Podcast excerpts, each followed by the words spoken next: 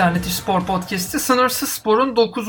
bölümüyle karşınızdayız. Bu bölümde de bu haftaki spor gelişmelerini sizin için masaya yatıracağız. Açılışı artık gelenekselleştiği üzere Euroleague'le yapacağız. Euroleague'de artık normal sezonun sonuna çok yaklaşmış bulunuyoruz. Playoff eşleşmeleri de yavaş yavaş belirmeye başlandı. Tabii bizim için önemli olan nokta Fenerbahçe Beko ve Anadolu Efes'in playoff resminde nerede kalacağı olacak. İki takım da karşı karşıya geliyor. Özellikle Anadolu Efes için çok kritik bir mücadele olacak. Anadolu Efes playoff dışında kalma riskiyle karşı karşıya. Fenerbahçe Beko ise daha makul bir eşleşme arayışı içerisinde. Şu anda tabloya baktığımızda görülen muhtemel eşleşme Fenerbahçe Beko Barcelona eşleşmesi olarak karşımıza çıkıyor. Fenerbahçe Beko biraz daha iyi bir noktaya kendisini atmaya, Anadolu Efes ise playoff fotoğrafına girmeye çalışacak. Bu iki takımın maçlarına baktığımızda ise bu sezon oldukça tansiyonu yüksek ve basketbol açısından da keyifli maçları izlediğimizi biliyoruz. Tabii burada özellikle Anadolu Efes için ya tamam ya devam maçı anlamını taşıyor bu karşılaşma. Fenerbahçe Beko bu sezon yakaladığı ritimle yine o alıştığımız playoff takımı hüviyetine kavuştu. Bununla beraber Anadolu Efes'in tabii özellikle sakatlıklarla bölünen bu sezonunda artık son bölüme yaklaşılırken nereye kadar gidebileceği, playoff fotoğrafında ne kadar tutunabileceği önemli bir soru olacak.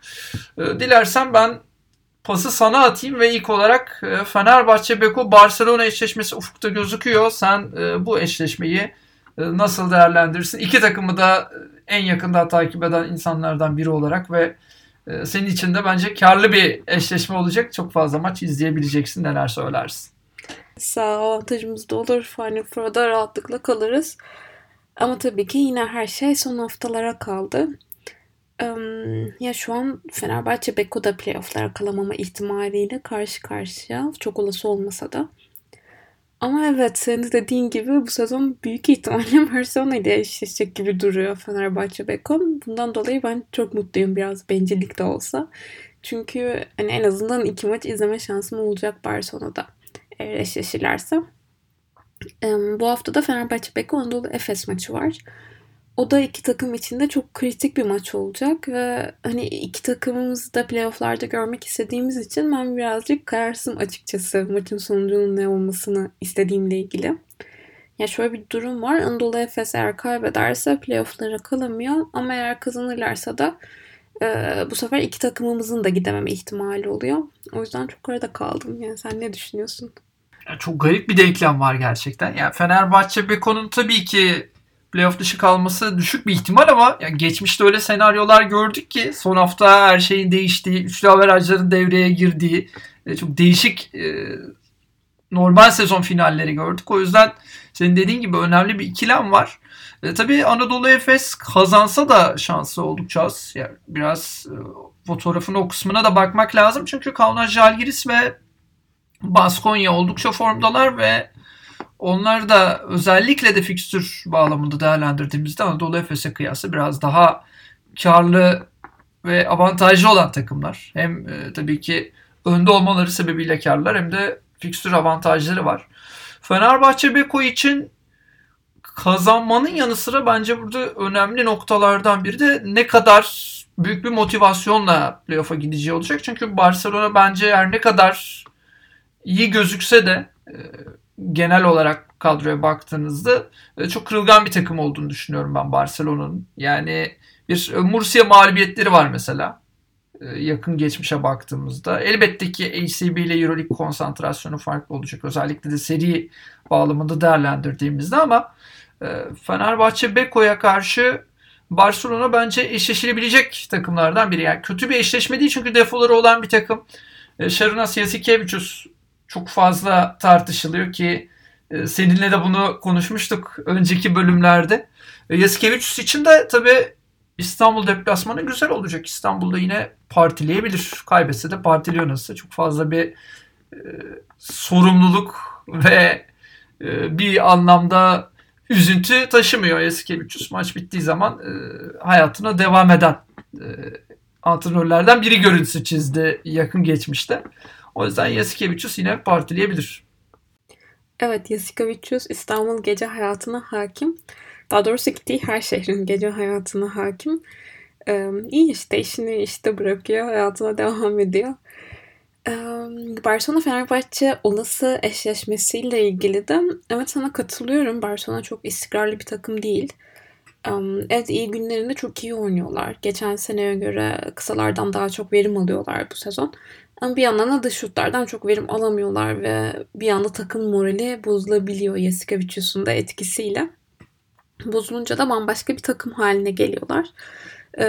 Toparlanması zor oluyor. Ya bir de bu durumda Barcelona'nın en büyük avantajı tabii saha avantajı olacak. Bence seyirci etkisinin en güçlü olduğu takımlardan biri Barcelona. Çok büyük bir salonları yok. Taraftar grupları takım 20 sayı geride olsa bile asla susmuyor. Rakip üzerinde baskı kurabiliyorlar bu yüzden. Ama yine de tam formunda bir Fenerbahçe Beko Barcelona'yı zorlar bence. Ya bir de şöyle ilginç bir nokta var. Sen Jasikevičius'a değindin. Yani diyelim ki Fenerbahçe Beko 10 sayı geriye düştü. Maç içerisinde 10 sayı, 15 sayı geriden bir seri başlattı. 15 sayıdan fark 7'ye düştü. Yani Jasikevičius bir mola alıp o 7-8 sayılık Fenerbahçe serisini 20 sayıya kadar çıkartabilir. Orada oyunculara söyleyeceği ters bir sözle onların motivasyonunu düşürerek, ki bunu sezon içerisinde çok fazla gördük. Yani Jasikevičius'un en çok eleştirildiği noktalardan biri de bu. O yüzden bence de 50-50. Ya 50-50 deme sebebim şu: Fenerbahçe Beko'nun yerli oyunculardan ne kadar katkı alacağını bilmiyoruz. Evet. Ya bu Anadolu Efes'in de Fenerbahçe Beko'nun da en büyük sorunlarından biri. Yerli oyuncu katkısı ne olacak? Rotasyon ne kadar genişleyebilecek? Bu önemli. Ama bence Barcelona'yı elersen, yani bir koç gözüyle baktığımızda şunu söyleyebiliriz: Barcelona'yı elersen direkt şampiyonluk rakiplerinden birisini saf dışı bırakmış oluyorsun. Yani playoff'ta daha az belayla uğraşmış oluyorsun. Yani bu açıdan değerlendirdiğinde bence Itudis'te bir Barcelona'yı elemeyi, Žalgiris'i elemeye çok daha tercih edecektir. Ve o momentumu da yakalıyorsun. Mental olarak da daha güçlü gidiyorsun. O yüzden bence bu eşleşme Fenerbahçe Beko için önemli bir avantaj. Ben de katılıyorum sana. Bir de sonuçta Final Four ve şampiyonluk hayalleri olan bir takımın da hiçbir eşleşmeden çekilmemesi gerekiyor bence. Yerli rotasyonuyla da ilgili Tariq Bivarović mesela çok formda. Ondan da belki bir katkı alabiliriz. Artık olgunlaşması da gerekiyordu. Yani Tariq Bivarović'in olgunlaşması için 4-5 sezondur bekliyoruz neredeyse. Doğru noktada olgunlaşması, o performans artışını göstermesi bence önemli. Ve şöyle de bir avantaj var. Yani Tariq Bivarović ya da başka herhangi bir genç oyuncu eğer burada vitesi yükseltirse bence bu takımın genel olarak da özgüvenini yukarıya çıkaracaktır. Puan katkısından ya da rebound katkısından ziyade moralleri de yükseltecektir. Koçun da elini rahatlatacaktır. Çünkü sizin 5 dakika, 10 dakika genç bir oyuncuyu kullanabilmeniz demek, diğer oyuncuyu 5-10 dakika gibi aslında çok önemli bir süre dinlendirebiliyor olmanız anlamına geliyor. Bu açıdan değerlendirdiğimizde Fenerbahçe Beko için kesinlikle çok önemli, senin vurguladın, Tariq Bivarović katkısı. Euroleague'le dilersen devam edelim. Sana bir de şampiyonluk adayını sorayım. Bir güncelleme geldi mi diye merak ediyorum. Güncelleme... Gerçekçi mi olayım yoksa gönlümden geçeyim? İkisini de söyle. Hem gerçekçi olan hem gönlümden geçen. İkisini de söyle. Gönlümden geçen ya tabii ki yani ya Fenerbahçe Beko ya Anadolu Efes olur. İkisi olmazsa Barcelona olur. Gerçekçi olacaksan Olympiakos. Evet, sen Olympiakos dedin. Ben de diyorum ki gerçekçi tahmin Real Madrid. Gönlümden geçen ya Anadolu Efes ya da Fenerbahçe Beko şampiyonluğu, ama bunu çok real görmüyorum maalesef. Bunu da söylemek istiyorum. Yani çok kolay olacağını düşünmüyorum. Çünkü Olympiakos olsun, Real Madrid olsun çok güçlü takımlar, hem kadro kalitesi olarak hem de çok ciddi bir Final Four deneyimleri var. Yani Fenerbahçe Beko biraz o Final Four deneyimi avantajını yitirdi bence. Bu kadro yapılanması içerisinde baktığımızda. Anadolu Efes'in ise kadrosu çok deneyimli, evet, ama ilk 8'e girebilir mi? Ve hani 8'den girdiniz, birden gelecek olan işte takımı eleyebilecek misiniz? O önemli bir soru işareti. O yüzden ben biraz daha Real Madrid'e yakınım. Gerçekçi tahminime tutunmaya çalışacağım bundan sonraki süreçte. Euroleague sonrası dilersen yine artık alıştığımız konulardan biri olan teniste devam edelim. Teniste herkesin konuştuğu bir Carlos Alcaraz, Jannik Sinner karşılaşması vardı. Bir yeni jenerasyon Federer Nadal rekabeti olabilir mi tartışmaları vardı. Bu gözle değerlendirdiğinde sen bu rekabeti nereye koyuyorsun? İlerleyen yıllarda bu rekabette ikonik bir tenis rekabeti haline dönüşebilir mi?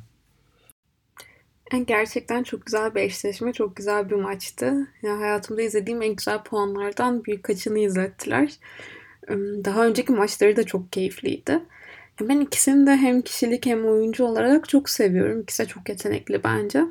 Ve önümüzdeki seneler için de heyecan verici bir rekabet yetişiyor. Ya bu next gen dediğimiz sporculardan, işte Medvedev, Tsitsipas, Zverev gibi sporculardan pek beklenen verim alınamadı.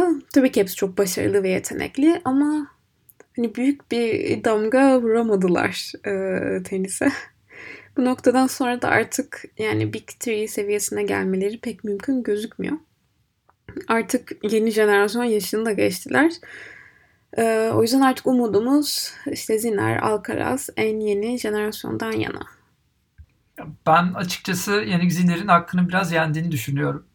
Şöyle ki Carlos Alcaraz evet dünya bir numarası ama Jannik Sinner biraz daha olduğundan altta gözüküyor. Yani öyle gösteriliyor ya da. Çünkü çok gösterişli bir oyuncu değil. Çünkü Carlos Alcaraz gerçekten çok güçlü. İşte dünya bir numarası. Bunun altını da doldurabilen bir isim. Bu konuda hiçbir itirazım, şüphem yok. Ama gösterişli puanlar da alabiliyor. Yani oyuna kattığı bir dinamik var. Gerçekten gösterişli puanlar her zaman medya ilgisini çeken ve aslında oyuncuları büyüten bir yapıdır teniste. Jannik Sinner ise biraz daha böyle tabiri caizse işinde gücünde tenisini oynayan, biraz daha belki rakipleri tartarak, onların stratejilerini nötrleyebilecek tercihler yaparak biraz daha stratejik tenis oynayan bir tenisçi haline evrilmeye çalışıyor ki bence bu yolda çok önemli bir adım attı. Önemli bir yol kat etti. Ama ben genel olarak Jannik Sinner'in biraz underrated olduğunu düşünüyorum. Ve Carlos Alcaraz'ı yenip hani final görerek bence gösterebileceği o potansiyeli bir anlamda karşıladı. Tabii finalde Medvedev karşısına çıktı. Burada gündemdeki sorulardan biri geri dönüyor. Medvedev acaba sert korttaki en iyi tenisçi mi şu anda? Djokovic'in çünkü devamlı tartışılır. Yani Covid-19 protokolleri sebebiyle tabii devamlı tartışılır diyoruz. Çünkü bir noktada o protokoller onu durdurmak noktasında kalıyor. O yüzden sence şu anda Djokovic'i de bir kenara koyacak olursak Medvedev durdurulamaz bir güç mü? Ben hala hem Djokovic'in hem Alcaraz'ın daha iyi bir sert kort oyuncusu olduğunu düşünüyorum Medvedev'den. Djokovic'i zaten bence tartışmaya bile pek gerek yok. Tam formunda bir Carlos Alcaraz da Medvedev'i yenme olasılığı yüksek olurdu bence. Ya bir süredir bir takım sakatlıklarla uğraşıyor Alcaraz. O yüzden tam formda değil şu anda. Ama soruyorsan yani güncel olarak en formda sert kort oyuncusu kimdir? Yani yarın Avustralya açık, Amerika açık olsa evet kazanma ihtimali en yüksek olan sporcu Medvedev derdim. Ama bu şu anda en iyi sert kort oyuncusunun Medvedev olduğu anlamına gelmiyor. Yani ikizler konusunda da sana katılıyorum. Bence de Alcaraz kadar hype'lanan bir tenisçi değil. Ama burada biraz Alcaraz'ın evet daha gösterişli puan almasının yanı sıra Jannik Sinner'in de hani henüz büyük bir turnuva işte Masters veya Grand Slam kazanamamış olmasının da etkisi var. Yani medyanın Grand Slam şampiyonlarına ilgisi bambaşka oluyor. hani genelde turda pek başarılı olmayıp yanlışlıkla bir Grand Slam kazanan sporcular turda çok başarılı olup ama Grand Slam'i olmayan sporculara kıyasla çok daha popüler oluyor maalesef. Ama sonuç olarak bence Alcaraz Medvedev'den daha yetenekli. Evet, iddialı bir söylem ama altı doldurulabilecek bir söylem tabii. Yani Sinner'in şöyle bir sorunu var bence. Ya şimdi Carlos Alcaraz Nadal'ın yerini doldurma vaadiyle geliyor. Bu Carlos Alcaraz'ın büyüklüğünü daha da arttıran bir şey. Yani biraz da o yüzden Carlos Alcaraz'ın hakkı daha çok veriliyor bence. Şimdi Jannik Sinner'in yerini doldurabileceği bu kadar üst seviye İtalyan bir tenisçi var mı diye düşünüyorum. Berrettini elbette ki çok özel bir figür ama yani bir Nadal değil. Yani İtalya'nın bir Nadal, Djokovic ya da Federer tarzı bir tenis ikonu, tenis figürü yok. Biraz o yüzden burada Abdülhamit yalnızlığına terk edilmiş durumda Jannik Sinner. Ama ben Jannik Sinner'in özellikle Toprak Kurtla beraber performansını daha da arttıracağını düşünüyorum. Özellikle Monte Carlo için de kendisine dikkat diyerek buradan kamuoyu bilgilendirme görevini de yerine getiriyorum. Sen neler söylersin? Monte Carlo'dan senin beklentilerin neler? Benim Monte Carlo'dan tek beklentim artık Kasper Ruud'un en az çeyrek final görmesi. Artık Monte Carlo ile birlikte sahalara geri döner diye umuyorum. Uzun süredir çok formsuz. Yani şöyle bir şey var. Şimdi toprakta kimler öne çıkabilir diye düşünüyorum. Alcaraz yok. Monte Carlo'ya katılmıyor. Evet. Nadal yok. Evet. İki tane çok önemli toprakçı yok. Tsitsipas, Hachanova elendi. Tsitsipas inişli çıkışlı bir performans ortaya koyuyor genel itibariyle.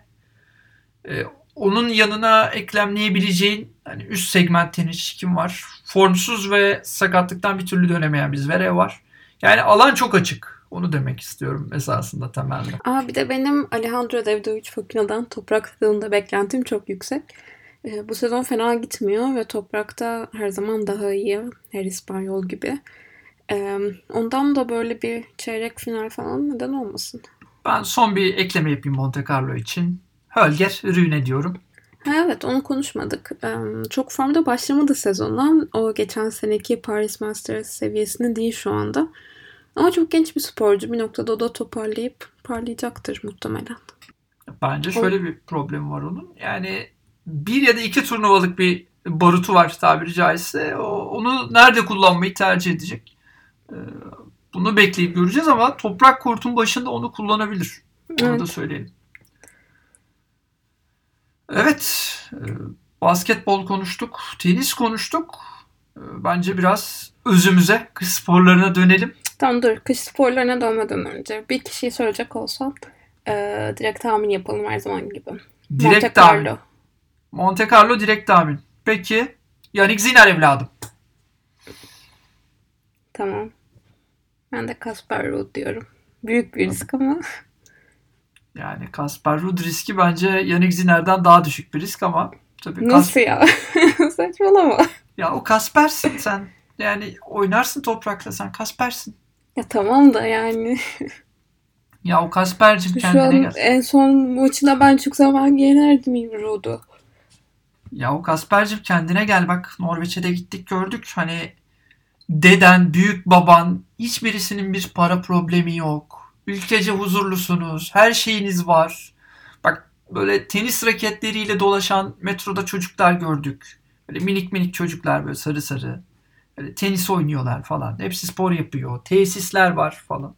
Sen niye oynamıyorsun? Niye aklını oyuna vermiyorsun? Rahatlık mı battı? Top oyna biraz. Top oyna Kasper, olmaz böyle. Evet, o da bu podcast'ı dinleyip Monte Carlo ile birlikte vitesi arttırır bence. Evet, artık dinlesin ve bu uyarılarımızı dikkate alsın. Yoksa olmaz böyle. Böyle olmaz. Evet, böyle olmaz. Evet, Norveç spor kültürüne örnek al biraz Kasper Ruud. İşte spor kültürüne bence tutunup kız sporlarından devam edelim. Tamam. Gerçi Planica'da çok o spor kültürü işe yaramadı. Yani Slovenler ve Avusturyalılar ne var ne yok topladılar ama tabii Halvor yine ne yaptı etti bir şekilde adından söz ettirdi. Çünkü sezon nihayete erdi. Zaten şampiyonluğu ilan etmişti ama sezonun nihayete ermesiyle beraber Halvor Dünya Kupası genel klasmanını kazandı. Uluslar Kupası Avusturya'ya gitti. Kayaklı uçma klasmanında Stefan Kraft istediğini aldı. Planica'ya da genel anlamıyla Stefan Kraft ve Slovenler damga vurdu. Ben bu şekilde derleyip toparlayayım ve pası sana atayım. Sen Planica hafta sonunu ve kayaklı atlama Dünya Kupası'nda bu sezonu nasıl değerlendirirsin? Bu sezona damgasını vuran olay bence Lanišek'in Dünya Kupası genel klasman 3.lük podyumuna Dawid Kubacki'nin kartonu ve gözyaşlarıyla çıkmasıydı. Hepimizi duygulandırdı gerçekten. Gerçekten çok keyifli bir görüntüydü ve duygulandık. Hemen şöyle de özetleyelim olayı. Lanišek Bensa Savun turnuvası klasmanında podyum gördü ve podyuma Dawid Kubacki'nin bir karton kopyasıyla çıktı. Karton bir Dawid Kubacki ile çıktı. Aslında maskeye de diyemeyiz. Büyük bir kartondan Dawid Kubacki vardı. Ve aslında söylemlerini de altını doldurmuş oldu. Şöyle ki şunu söylemişti geçen hafta.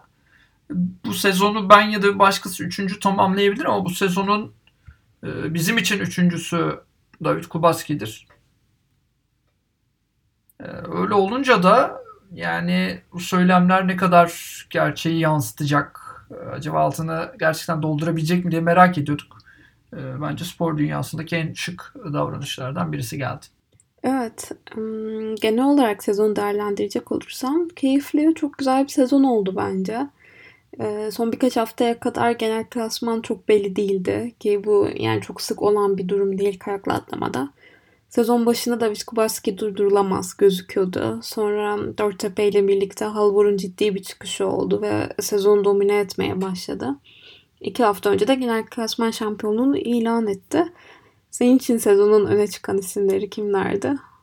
Sezonun öne çıkan isimleri yani bence bir Halvor zaten hepimiz için. Sebebi şu. Yani Roveir, Dörttepe Dünya Kupası. Yani kazanılabilecek neredeyse her şeyi kazandı. Bununla birlikte ben Kubacki'yi yazarım. Çünkü Polonya'nın yeniden doğuşuydu adeta bu sezon. Bir de Avusturya takımından Ryan Çöfenik. Kesinlikle en çok gelişim gösteren sporcu ödülü olsa ki pek çok spor dalında ya da spor organizasyonunda var. Kesinlikle bu ödülü vereceğimiz isim Daniil Medvedev olur. Bunun dışında da Lanišek'in yakaladığı istikrar beni mutlu etti. Sezon boyunca gerçekten istikrarlı bir performans ortaya koydu. Onun dışında Almanlar beklentilerin çok altında bir sezon geçirdi. Bence hayal kırıklığı olarak bir takımı vurgulamamız gerekirse Almanları söyleyebiliriz. Andreas Wellinger her şeye rağmen bir yaşam belirtisi verdi. Ve tabii ki milli takımımız da bence gelişimini sürdürdü. Milli takımına da değinmekte fayda var milli takım içinde. Yaşanan pek çok yönetimsel olumsuzluk ve probleme rağmen ortaya konan performans umut verici. Çünkü yani geçen senenin üstüne konuldaki organizasyonel anlamda geçen seneden daha kötü bir yapılanma vardı. Ben bu şekilde derleyip toparlamış olayım. Senin vurgulamak istediğin bir nokta var mı? Evet, Muhammed Ali Bedir'den Türkiye rekoru geldi bu sezon. Onun dışında Fatih Ardepçioğlu ve Muhammed Ali Bedir'le birlikte artık istikrarlı bir şekilde elemeleri geçiyoruz. Biz bir kayakla atlama ülkesi izlememize çok az kaldı. Onun dışında Almanya konusunda sana katılıyorum. Gerçekten felaket bir sezon geçirdiler. Yani Karl Geiger çok formsuzdu. Wellinger evet bizleri sevindirdi ama sezonun son kısmında o da ivmesini pek koruyamadı. Ya Geiger ve Wellinger dışında istikrarlı bir ilk 10 sporcusu da yoktu Almanya'nın. Eisenbichler de çok kötü bir sezon geçirdi mesela. Almanya ile birlikte Japonya'da pek bekleneni veremedi. Gerçi çok da bir beklenti yoktu. Rui Kobayashi bekleneni veremedi diyelim. Arada bir kendini hatırlattı podyum görerek ama çok istikrarsızdı. Bir ülke seçecek olsam da Polonya damga vurdu derdim bu sezona. Dawid Kubacki, Piotr Dziwa ve Kamil Stoy ile birlikte. Bu Polonya Big Three'si çok istikrarlı, çok enerjik, çok keyifli bir sezon geçirdi bize. Ya bu arada istikrar demişken Stefan Kraft'ı da anmamak olmaz. Bence gelmiş geçmiş en istikrarlı sporculardan biri. Bu yönünü inanılmaz takdir ediyorum. O da her zaman gibi fena bir sezon geçirmedi. Dilersen kayakla atlamadan bir diğer spor olan curling'e geçelim. Ülkemizde nasıl yapıldığı çok bilinmese de herhalde en çok tanınan sporu diyebiliriz curling için. Curling'de dünya şampiyonası heyecanı var. Milli takım dünya şampiyonasında mücadele ediyor ve bence Türkiye için tarihi başarılar devam ediyor. Kış sporları bağlamında baktığımızda curling Türkiye'nin en istikrarlı olduğu kış sporu, hem Avrupa şampiyonası hem dünya şampiyonası seviyesinde temsil edildiğimiz bir spordan söz ediyoruz. Curling dünya şampiyonasında milli takımı izlemek gerçekten çok büyük bir keyif. Sen neler söylersin curling dünya şampiyonası ve milli takımın dünya şampiyonasına kalma başarısıyla ilgili olarak? Evet, kadınlarda dünya 8.liği geldi. Bu çok büyük bir başarı. Özellikle ülkemizde çok büyük bir kış sporları kültürü olmadığını düşünürsek ki diğer takımlar daha kış sporları kültürünün oturmuş olduğu ülkelerde, işte Kanada, Norveç, İsveç, İsviçre gibi takımlar arasından dünya 8.liği bence çok büyük bir başarı. Ve senin de dediğin gibi bu istikrarlı bir şekilde devam ediyor hem kadınlarda hem erkeklerde. Erkekler curling dünya şampiyonası da şu sıralarda gerçekleşiyor. Oraya da erkek milli takımımız katılma hakkı kazandı.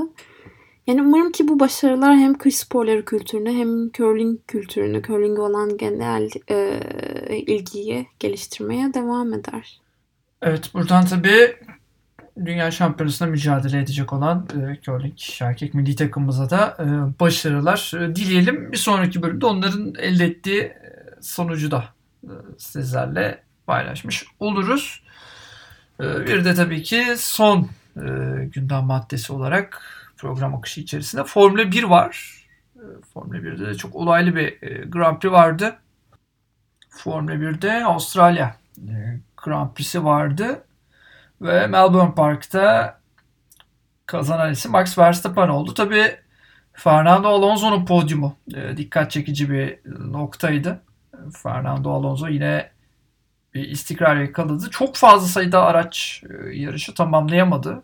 Bu açıdan sezonun en olaylı Grand Prix'lerinden biri olmaya aday bir yarışı izledik. Ferrari yine istediğini bulamadı. Ferrari'nin şanssızlığı sürüyor.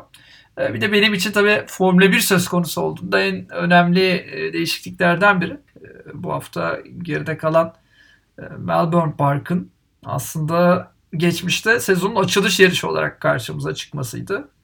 Geçmişte hep Melbourne Park sezonun ilk yarışına ev sahipliği yapar ve o heyecan aslında çok uzun süre önceden beklenirdi. Çünkü Formula 1 habitatı içerisinde uzun süre yer alan ve Formula 1 kültürü olan bir ülkeyle açılış yapıyorduk. Ama Formula 1'in genişleme stratejisiyle beraber Melbourne Park bu özelliğini, sezonun açılış yarışına ev sahipliği yapma özelliğini büyük ölçüde yitirdi ve çok daha farklı bir yola girdi esasında Formula 1. Bu Formula 1'in artık ticarileşmenin de ötesine geçerek tamamen ticari bir etkinlik olmasının hayata geçtiğinin bir göstergesi. Ve tabii benim buradan Formula 1'e kınayacağım önemli bir gelişime de yaşandı. Bunu da iletmek istiyorum. Formula 1'i kınıyorum. Belki onlar da bu podcast'i izlerler. Yani yarış sonunda görevlilerin, mekanikerlerin çitlere tırmanmasının yasaklanması gerçekten bu sporun kültüründe olan bir olayın ve geleneğin yasaklanması anlamına geliyor. Bence sporun güzelliğini ve Formula 1'in temel dinamiklerinden birini yok saymak uzun vadede Formula 1'e kaybettirecektir. Formula 1'i kınıyorum. Formula 1 yönetimini doğru kararlar almaya davet ediyorum. Ya niye tırmanıyorlar? Onlar da oturup izlesin. Yani bu gelenek, oraya tırmanılacak, podyum sonrasında o şampanya aşağı doğru atılacak. İşte kazanan ülkenin ve ekibin marşı çalınacak ki benim çocukluğumda sadece Almanya ve İtalya marşları çalıyordu. Arada belki Almanya marşı değişiyordu ama bir noktada İtalya marşı neredeyse sürekli olarak çalıyordu. Ondan sonra şampanya aşağı atılacak. O mekanikerler marşı söyledikten sonra o şampanyayı alacaklar. Yani mekanikerler aslında orada çok önemli bir işlevle görüyorlar. O yüzden tırmanıyorlar. Ama artık maalesef ki bu yasaklanacak. Buradan da kınıyorum Formula 1'i. Evet, böyle farklı bakış açılarıyla beraber bir bölümün daha sonuna yaklaşıyoruz. Alternatif Spor Podcast'te Sınırsız Spor'un 9. bölümünün sonuna geldik. Artık çift tanelere de yaklaşıyoruz. Bizlere eşlik ettiğiniz ve destek verdiğiniz için çok teşekkürler. Çift taneli ilk bölümde, 10. bölümde yeniden görüşmek dileğiyle.